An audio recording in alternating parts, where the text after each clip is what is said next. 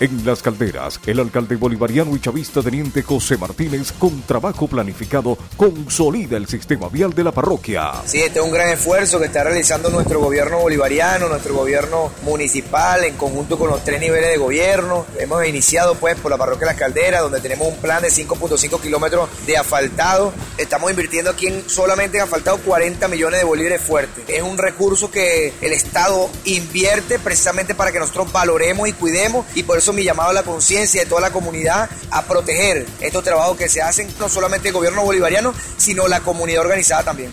Estamos consolidando con trabajo planificado los servicios públicos en el municipio Colina. Ahora le toca al pueblo.